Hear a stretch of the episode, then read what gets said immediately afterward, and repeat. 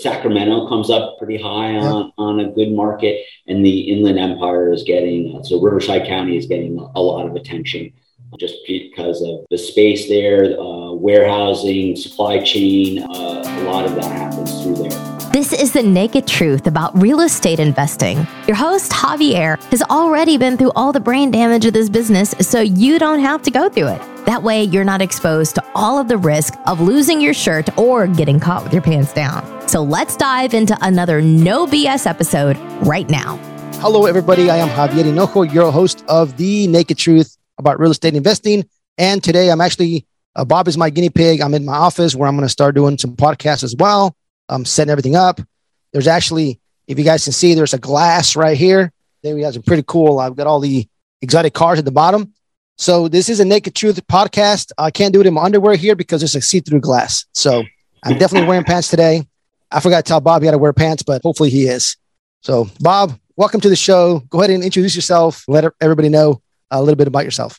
Well, thank you, Javier. It's an honor to be here, and um, I'll leave everyone guessing whether I'm wearing pants or not. There you go. That's awesome. the uh, so a little bit about me. I, started off in the um, the house flipping business. I became an accidental landlord. My first two flips did not flip. I ended up having to rent them, and then I started getting mailbox money. And like, hey, this is not too bad.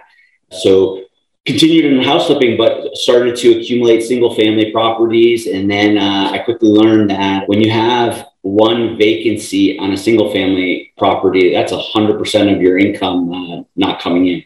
And so uh, I started looking at small multifamilies and started to accumulate those.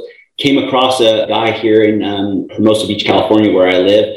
And his family, his dad had been doing syndications for 40 years. And, and my friend wanted to do that on his own and, and I had a market and he had a, a, model. And so we went after it from there. Started with a, we did our own like four family and then we, then we did a syndication for a 12 unit building and then started growing from there. I went 12 to 20 to 50 to 70 and then some commercial places, uh, spaces uh, along the way.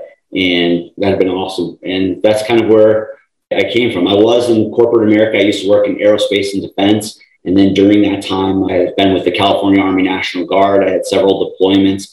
And, and I knew when I came back from my last deployment, I was a little different. The job at aerospace and defense was a, a bit different. And I knew I needed to work for myself. And, I, and then that's when I started my path to, to financial freedom. And, and here I am today. Wow, awesome. So 22 years in the service, you're retired? Yeah. Retired. Well, thank you so much for your service. I would love to see people who work, you know, who are in the military, uh, serving, you know, our country and everybody here, you know, take protecting us, and then they come out and then they do something for themselves, especially when it comes down to real estate, where they start building their long term wealth. So I do definitely appreciate that, and uh, I'm sure the audience does as well. I love the the journey. So I know you're from you're not from California. Correct. You know what? Having said this word in such a long time, I'm going to screw it up. I remember in high school, I was you have to remember all the states or elementary school, and I can never say pronounce Massachusetts. Massachusetts. I can't even do it. Right? I hear you. So, mass. so mass. There we go. So you're from the East Coast, and then you ended up going to the West Coast. What got you to the West Coast? So I grew up in, in the Springfield area of Massachusetts. I went to college in Boston. When I was done college, I decided this was the time to try try to go out west and see what that held. And, and the worst that could happen is it didn't work out, and I, I'd move back. Well, the did work out, and I've been here for 25 years.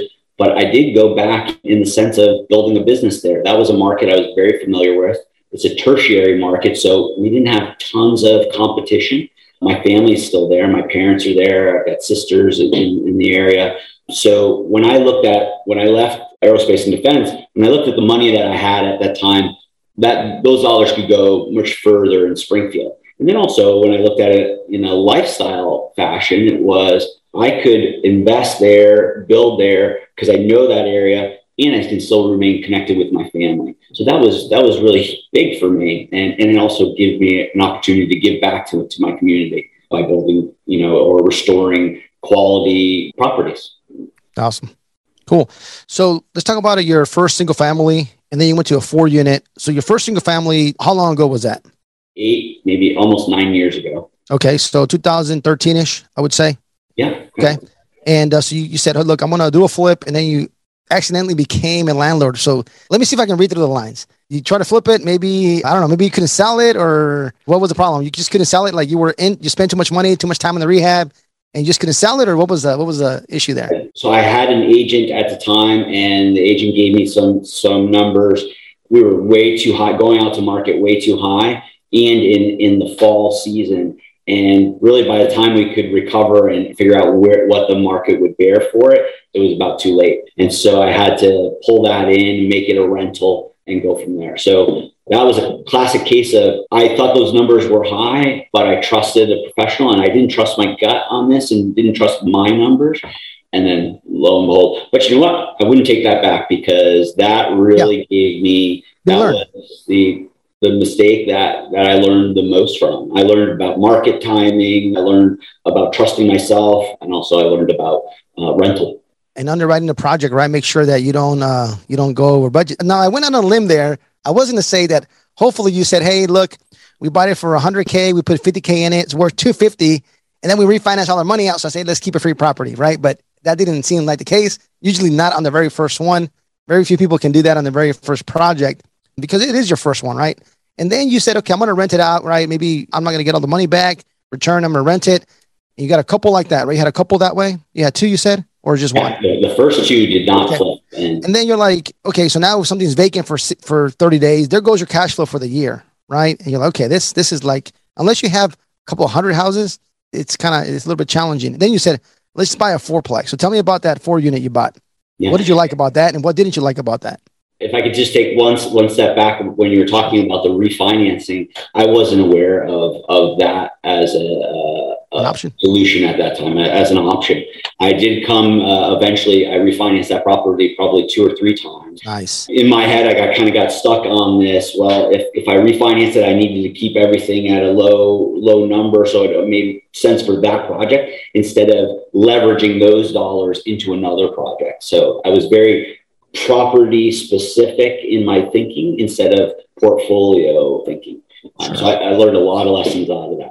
So to the four family, that was the first project that we did within the partnership. So we wanted to really kind of test each other out, do a project together, and it happened to be a big one. It was a four family that had been uh, three of the units had been vacant for like five years. Oh, the, so the brain damage project, awesome. I love those. Actually, I love those. Yeah, that's the, so there was a lot of work to be done there, but it came out beautifully. Uh, the, the awesome. project came out beautifully. We did better on the numbers. The rents were far better than we had expected. It was a really good project and, and gave us some confidence to move on. And, you know, it, it, had some bumps in the road, but nothing that we couldn't overcome and, and then gave us the confidence to say, okay, now we, we were able to do this value add, bring this thing uh, back to rents. And then we were, we felt ready to take on a, a small syndication at that point.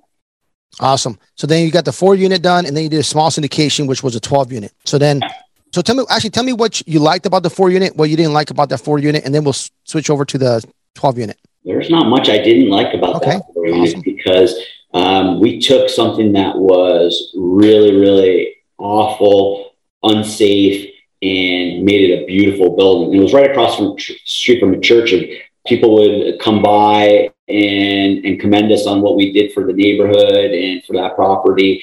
We had there was one tenant that was living in there and that that probably should have been condemned unit. So getting him into something that was clean and safe what was was great. And so there, there was there was a lot to like about that one. All right. So definitely enjoyed that better than a single family. And then you went to the 12 unit. So tell me about that 12 unit yeah, 12 unit was uh, this was our first syndication. So what we we did is we did shares at a very low price. We did at 12,500 per share. Usually you see like syndications 50, 100,000. So this one was 12,500. We wanted to make it keep it as open for as many potential investors as, as possible and and then also test ourselves out on the, the whole syndication. It was uh, the property did need a lot of work. This one did have, you know, certainly did have challenges with long-standing tenants, uh, tenants that paid when they wanted to pay. A lot of renovation on the units. Those renovations became more expensive than we had anticipated with uh, de-leading, so the lead abatement uh, on, on the property, and, and that that caused quite a bit. Electrical but we we got that uh, got, got it operating and it was doing well. It was doing well for for a while. We ended up selling it a couple of years ago because it was the smallest building that we had, and, and there was the market was right. Perfect. So then you were in California. So tell me where you bought the single family, where you bought the four family, and where you bought the 12 family. All of that was in the greater Springfield, Massachusetts area. Okay, so kind of back home, and you're still on the West Coast, and you're managing the projects uh, back home. Back home. Okay, interesting. Right. So I did that. Uh, we had a third partner that was on the ground over there, so that helped. And then um, that that partnership with the third partner ended shortly after, maybe another year or two after that um, 12 unit. But we, we created, in the interim, we had created a property management company on the ground over there. So we do have the, the boots on the ground. I'm in communication with them every day. I go out there about once a month, and then my other partner will go uh, either every other month, or we do have some holdings in southern Maine, and he'll go to those. Perfect. So tell me, what, what are you guys buying now? What is your your buy box? If you say you, you had a buy box, what are you looking for? Uh, well, it had always been value add, but value add can take a great deal of patience and resources. So Patient resources. It is cash for a long time. Yes. I know. well said. It needs well a lot said. of cash. So it it is cash. I can I can tell you that. It feels like I have like four wives or like six wives. Every time I do like a value add deal, I feel like I have six wives and uh, like 25 kids. Like they just Amazon boxes show up to my front door, like 20 boxes. I'm like, who's paying for this stuff? None of this stuff has my name on it, has my address. That's my last name, but not my first name. Who's paying for all this stuff? Anyways, right. that's what I feel like uh, value add is. But go ahead. well said. I've never looked at it that way, but you're you're spot on. The uh, so in, in between those, like when, when we needed a break, we would look for some turnkey. So value add was the primary. It has been mostly workforce housing, some blend of uh, subsidy, and then we would do some turnkey in, in between. And then now we are looking at a class A building that we have under contract. And uh, so that is to diversify a little bit. We also bought a, a sports center last year in cool. southern Maine. And so that was our first non-residential commercial property. And so that that was uh, really exciting and, and just looking to di- diversify a little bit. That is awesome because um, last year, 2020, you know, like pretty much everything that we bought was value add, right? Like we're trying to buy it at being all in at 60 cents on a dollar, 65 cents on a dollar and that brain damage, you know, cash eating machine. But once you're done with it, you know, it makes you a lot of money. But usually it's a C property, right? In prob- probably a B, uh, you know, B minus C area. So it's you know it's, it's a heavy value add. We're like these things eat cash. So what can we do to offset that, right? Well, let's buy some B class, B plus, maybe A minus, a stabilized uh, property, right? Maybe you pay more for it, but you're already cash flowing from day one. So we're kind of we're balancing those out where these are going to produce a lot of cash for us.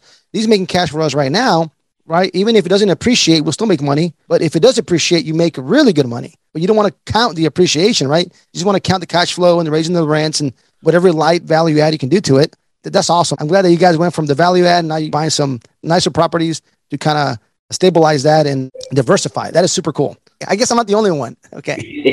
yeah.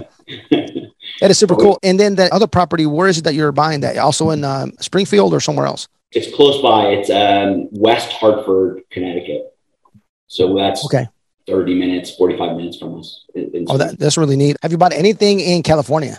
It's my question. No, that's a great question. We continue to look. We were excited about Long Beach for a while, and we might have missed the boat there. And then looking at the Inland Empire, we remain opportunistic here, but nothing has really presented itself that on the cash flow side it is it would it'd be a pure appreciation play. It's just something that we haven't been comfortable with. Okay. Just yeah, I know it's uh we look at some couple of properties in California. I'm like, man, this is they're very high price, but you know, even if you bought it in 2008 at the peak of the market and you held it today, you probably made money. Yeah. But you know what? I, I, like to sleep at night, you know? And, and you know, 10 years of tailwind uh, yeah. really supporting it. And so it's like, when's that other shoe going to drop? Exactly. You know, I always tell everybody you can make money in real estate 99.99999% of the time. Doesn't matter where part of the world, doesn't matter, right? If you have unlimited time and unlimited funds, you can pay double for a property today and hold it for 200 years and make money on it, right? But, you know, who has unlimited time and unlimited money, right? So, but I do have a goal of uh, buying something in California someday and saying, like, look, guys, you can buy a good deal here and make money. People do it all the time, right? Some people buy it and hold it. Some people do buy some pretty good projects. So I'd say something from what I've, I've heard from other investors, and, and I, I have not qualified this in, in, the California market, but Sacramento comes up uh, pretty high on, yeah. on a good market, and the Inland Empire is getting, uh, so Riverside County is getting a lot of attention just because of the, the space there, the warehousing, supply chain, a lot of that happens through there. So that, that's a job creator and, um, and thus uh, workforce housing needs. Cool. So, what would you say, Bob? This is the naked truth about real estate investing. And I just call it naked truth about anything. What would be your biggest mistake that you made, you know, and since 2013, from buying the first single family till today, right? Uh, what, what would it be?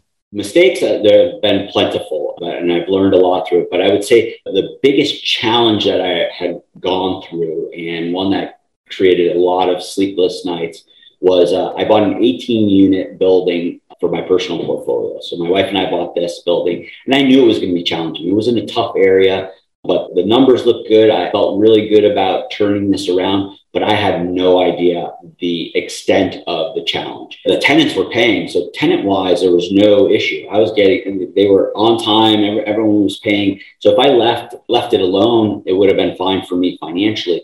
But the problem was that there were after hours parties there. So from you know 2 a.m. to 8 a.m. Thursday through Sunday through Monday even. And so it was terrorizing the, the good tenants and then a ton of drug activity. And so I evicted 14 of 18 tenants in a six month span and, wow. and turned that property around.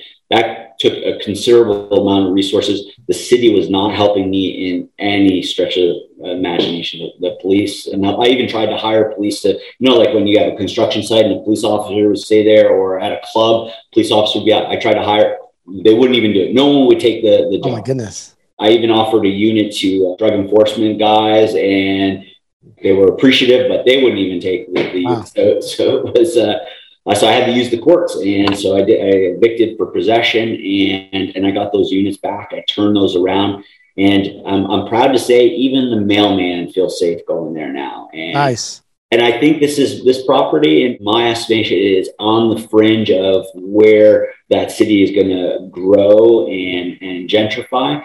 And so I think I'm, I'm just a couple more years away from really, really solid, solid property. I've got great tenants in there now, but we continue to do more and more to the, the building. And but that was a real, real challenge. That kept me up at night. And then just to think carrying 14 units was not uh, inexpensive. Yeah, yeah, definitely. We'll keep you up at night. Well, it sounds like you were the pioneer for that, probably that, maybe that block. I have no idea.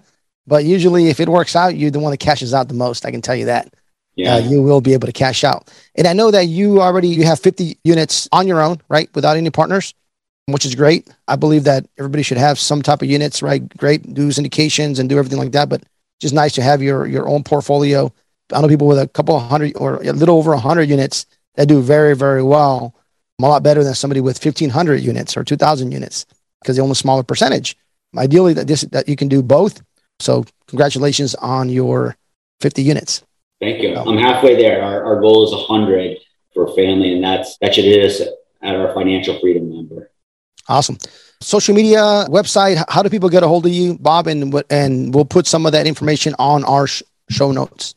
Yeah, best is uh, by phone. I'm at 310 922 5436, or I, you can always email me at bob at cp dash propertygroup.com. Perfect. All right. That'll be on the show notes. Anybody wants to reach out to Bob uh, that has a 14 unit somewhere in a war zone, he'd be happy to help. I, I, need a break from that. Uh, well, at least give you some advice. For that. Yeah. it went backwards. Instead of losing your hair, you were growing hair, right? No, it was, it was uh, crazy. All right. Bob, this brings me to the best part of the show. All right. Okay. So this is the naked truth roulette. I'm going to ask you three random questions and it's got nothing to do with real estate. We just get a chance to know Bob a little bit in, in the personal personal side. Make sure he's a, he's a human being, because you know us us us uh, entrepreneurs, investors, right? Sometimes people think we're robots, you know, but we're still we're just like everybody else. All right. So let's, so let's spin this. Let's see what we got. And I got my new board over here. Let me see what kind of music I can get. All right. Okay. Let's see what we got. Okay, question number one on the roulette is what is the worst chore to do around the house? What do you think for you? Taking out the garbage just seems to be such a colossal pain, but that, that that's mine. Oh, taking out the garbage, that's great. I have an 11 year old boy. He's my youngest, and I was I was counting the other the other day, and I'm like, man, if he leaves by the time he's 18, I have at least seven more years of not throwing the garbage out. Seven more years, so I'm going to milk those seven years as long as I can. Well, that's great. I got a 10 year old. I'm gonna I'm gonna put him on it. Oh, I just tell him, hey, uh, buddy, are you strong? Or you know, it doesn't matter if it's a girl. Or I'm like, are you, you feeling pretty strong? Yes. Take this trash out of the trash can. Let me see. And they do it, and they're like, oh, perfect, you're done. You got a you know reverse psychology there. All right, here's my favorite question of the roulette. If you could take any celebrity on a date, dead or alive, who would it be? Oh my. Uh, don't tell Ryan Reynolds, but it would be Blake Lively. Yeah, okay. I'd probably take Ryan Reynolds, but that's okay. You know, I like to go on a date with Ryan Reynolds. He's a pretty funny guy. Yeah. But anyways, that's- take both of them out. Yeah, that's all right. Okay, so there you go. Ryan Reynolds' wife taking on a date. all right, let's go. Question number three. All right, let's see. And as you notice, this is my favorite question because I put it like five times in this roulette. So let's see if it shows up again, or we'll go to the next question. Nope, it will go to the very next question, which was, let's see if we get there. Okay, let's let's stop it right here. I actually put that like four or five times in the roulette because I want to hit it, and it's, you got a really high chance of hitting that. And sometimes you hit it two or three times. All right, let's see what we got. Oh, still got it three times in a row. No, but actually, the question I'm going to ask you what was was going to get to is, what is your favorite cartoon as a kid? oh, that's uh, Bugs Bunny. Bugs Bunny. Yeah, you, you, you can never go wrong with Bugs Bunny. I was uh, thinking the other day, and I was walking uh, actually last week. My wife dragged me out to Target to buy some uh, gifts for my uh, for my nieces and nephews, and uh, I was looking, walking, and I saw He Man. I'm like He Man, like oh my! It had been years since I thought about He Man, right? But like that, it was a pretty cool cartoon back in the day. And I guess it's coming back, or I have no idea because I saw some some He Man toys at Target, so that was pretty neat. But Bugs Bunny, you can never go wrong with Bugs Bunny. It's always uh, it's going to be a classic. So Bob, thank you so much. You have survived the Naked Truth Roulette. That was fun. Perfect.